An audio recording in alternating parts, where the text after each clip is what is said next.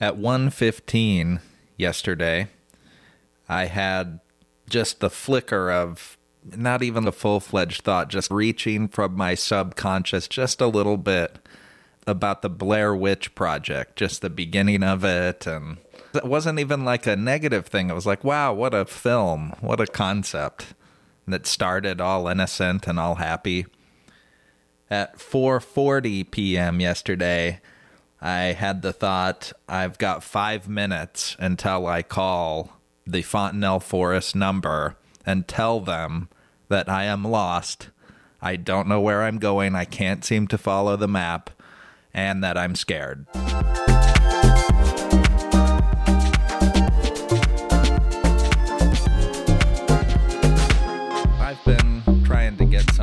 From Fontenelle Forest to come on and haven't been able to make it happen yet. And we're approaching peak foliage time.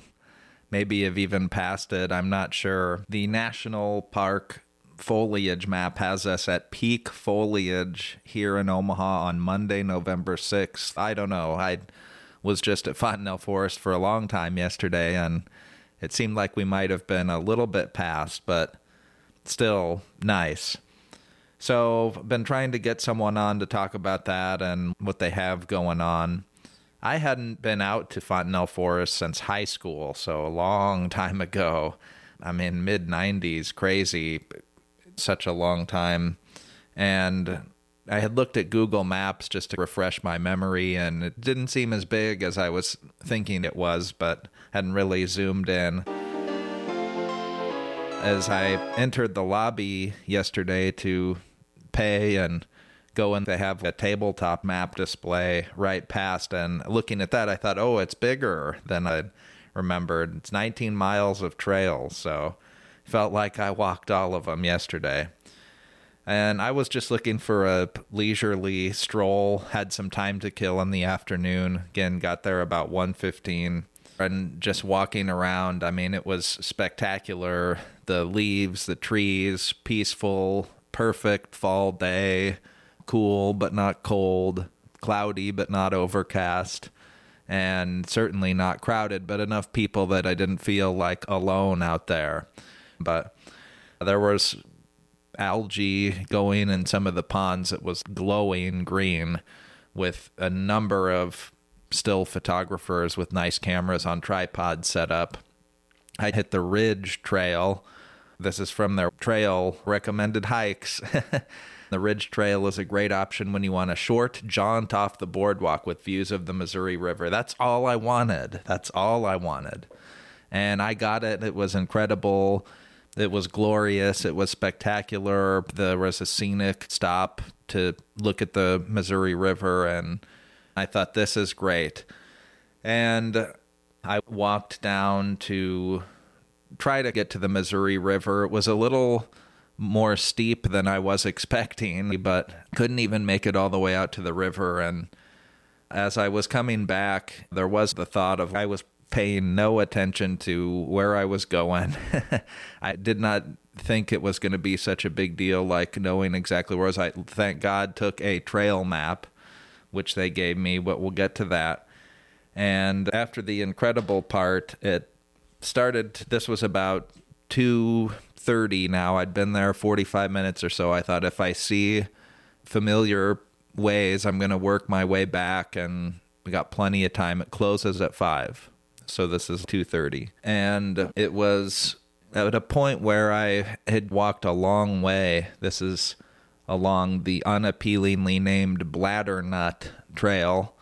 And the walk in walk and walk and thought I saw the nature center building in the distance get back there finally and realize that it's not the nature center. It's a completely other camp building. It's padlocked. It's locked. Nothing on the signs. No, even you are here or anything.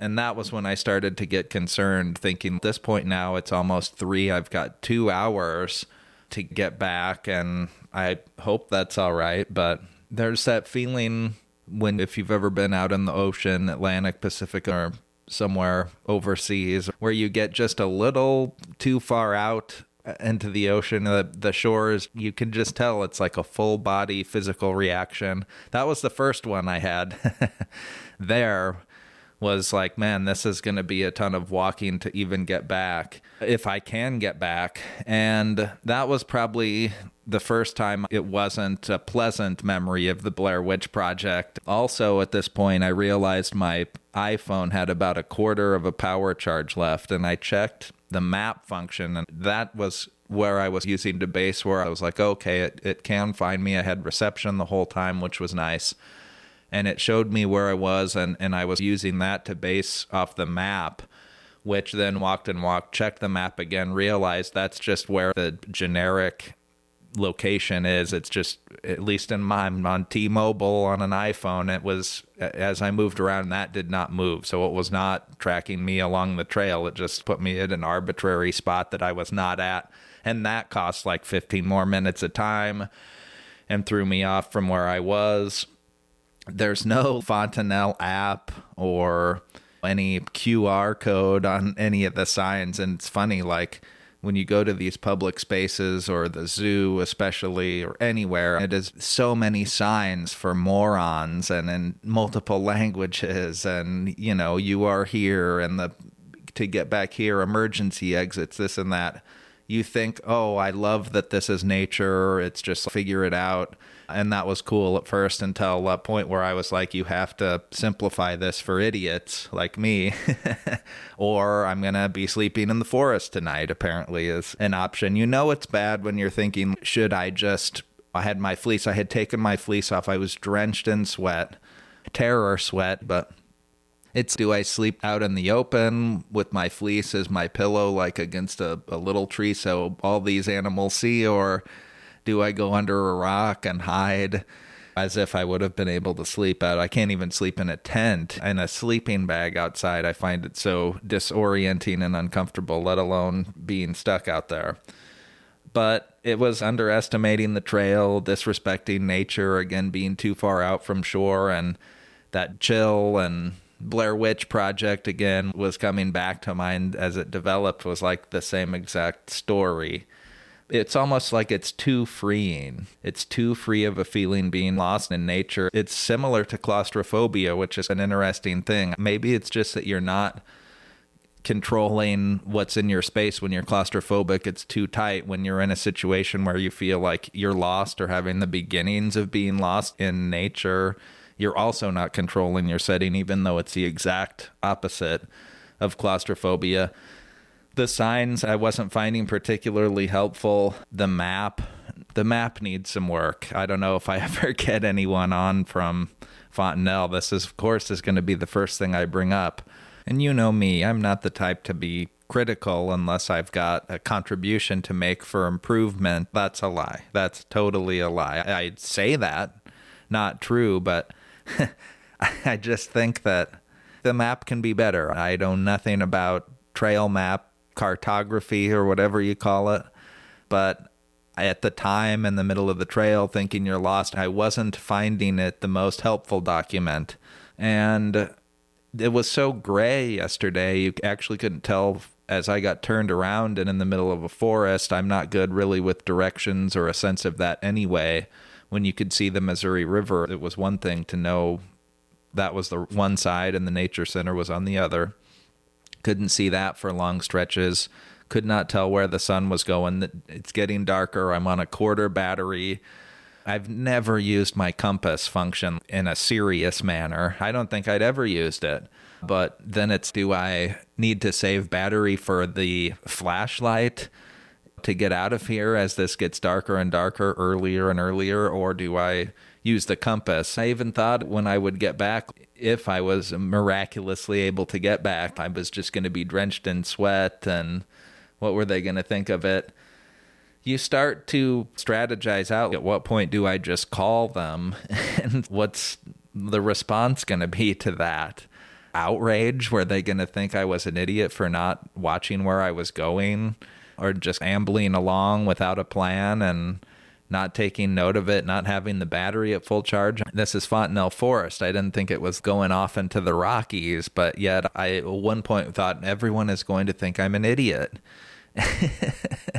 which may be true aside from this story too, but indifference if I called at 4:45, that's in the last 15 minutes. They say it closes at 5. What does that mean? If I call and they're indifferent according to your ticket, we leave at 5 and you show yourself out. Good luck. Was there going to be surprise? This never happens. How what kind of fool goes out there and doesn't know? We rarely hear about this. You've got to know where you're going. How can you not? Was it going to be big concern? Police helicopters overhead and a whole group of townspeople from Bellevue gathering to fan out and safety vests and flashlights and the news crews coming out. Podcaster lost. It's breaking into the national news. Were they going to be scared for me? I didn't know what I was going to hear when I called at my 4:45 deadline to say that I had no idea where I was and I was taking pictures of the signs as I was passing them. At one point I thought it's a shame they charge to get in here. This should be free for everybody. As I got deeper and deeper into feeling lost, I'm like, thank God they charge. So there's not some encampment down here of shady characters. At least that felt a little safer. No wild animals. Do they know every species of whatever? I thought this might make a good podcast. I felt guilty for saying that. I was like, this is going to be interesting actually when I call, but at several points I, I thought I saw the nature center. It was like that mirage oasis effect through the trees. I, I think I actually might have, but the trails can still be so convoluted. I think you can see it and not actually be that close to getting back. There's nothing worse, you guys, than that realization that slow to arrive after you think you're heading in the right direction and are relieved and trying to take in the forest and the beauty again because it ruined about half the trip. the beginning was incredible, and then it's get me out of here. You can't enjoy it because you're lost, and I'm never going to get out of this. And but the feeling that you think you've found it and you're heading in the right direction and you go longer a little bit and then a lot past how long in your mind it should have taken to get to the next thing that you thought you remembered? That is horrible. And there were probably two or three serious points yesterday where that happened. And it was starting to get really concerning. And you consider all sorts of crazy things starting your last will and testament talking to the lawyer about suing Fontenelle Forest for emotional distress. But at 440, I just had taken a chance, luckily guessed right, and at least knew I was close in the general direction. And I got back and nobody cared. I was drenched in sweat. I thought I was going to be greeted, given water, comforted. No one they didn't find it odd. They were closing up. They were about to leave. Now I've got to get somebody on from there to see what happens. I got back and I thought, oh, there's got to be all these stories. This is nuts.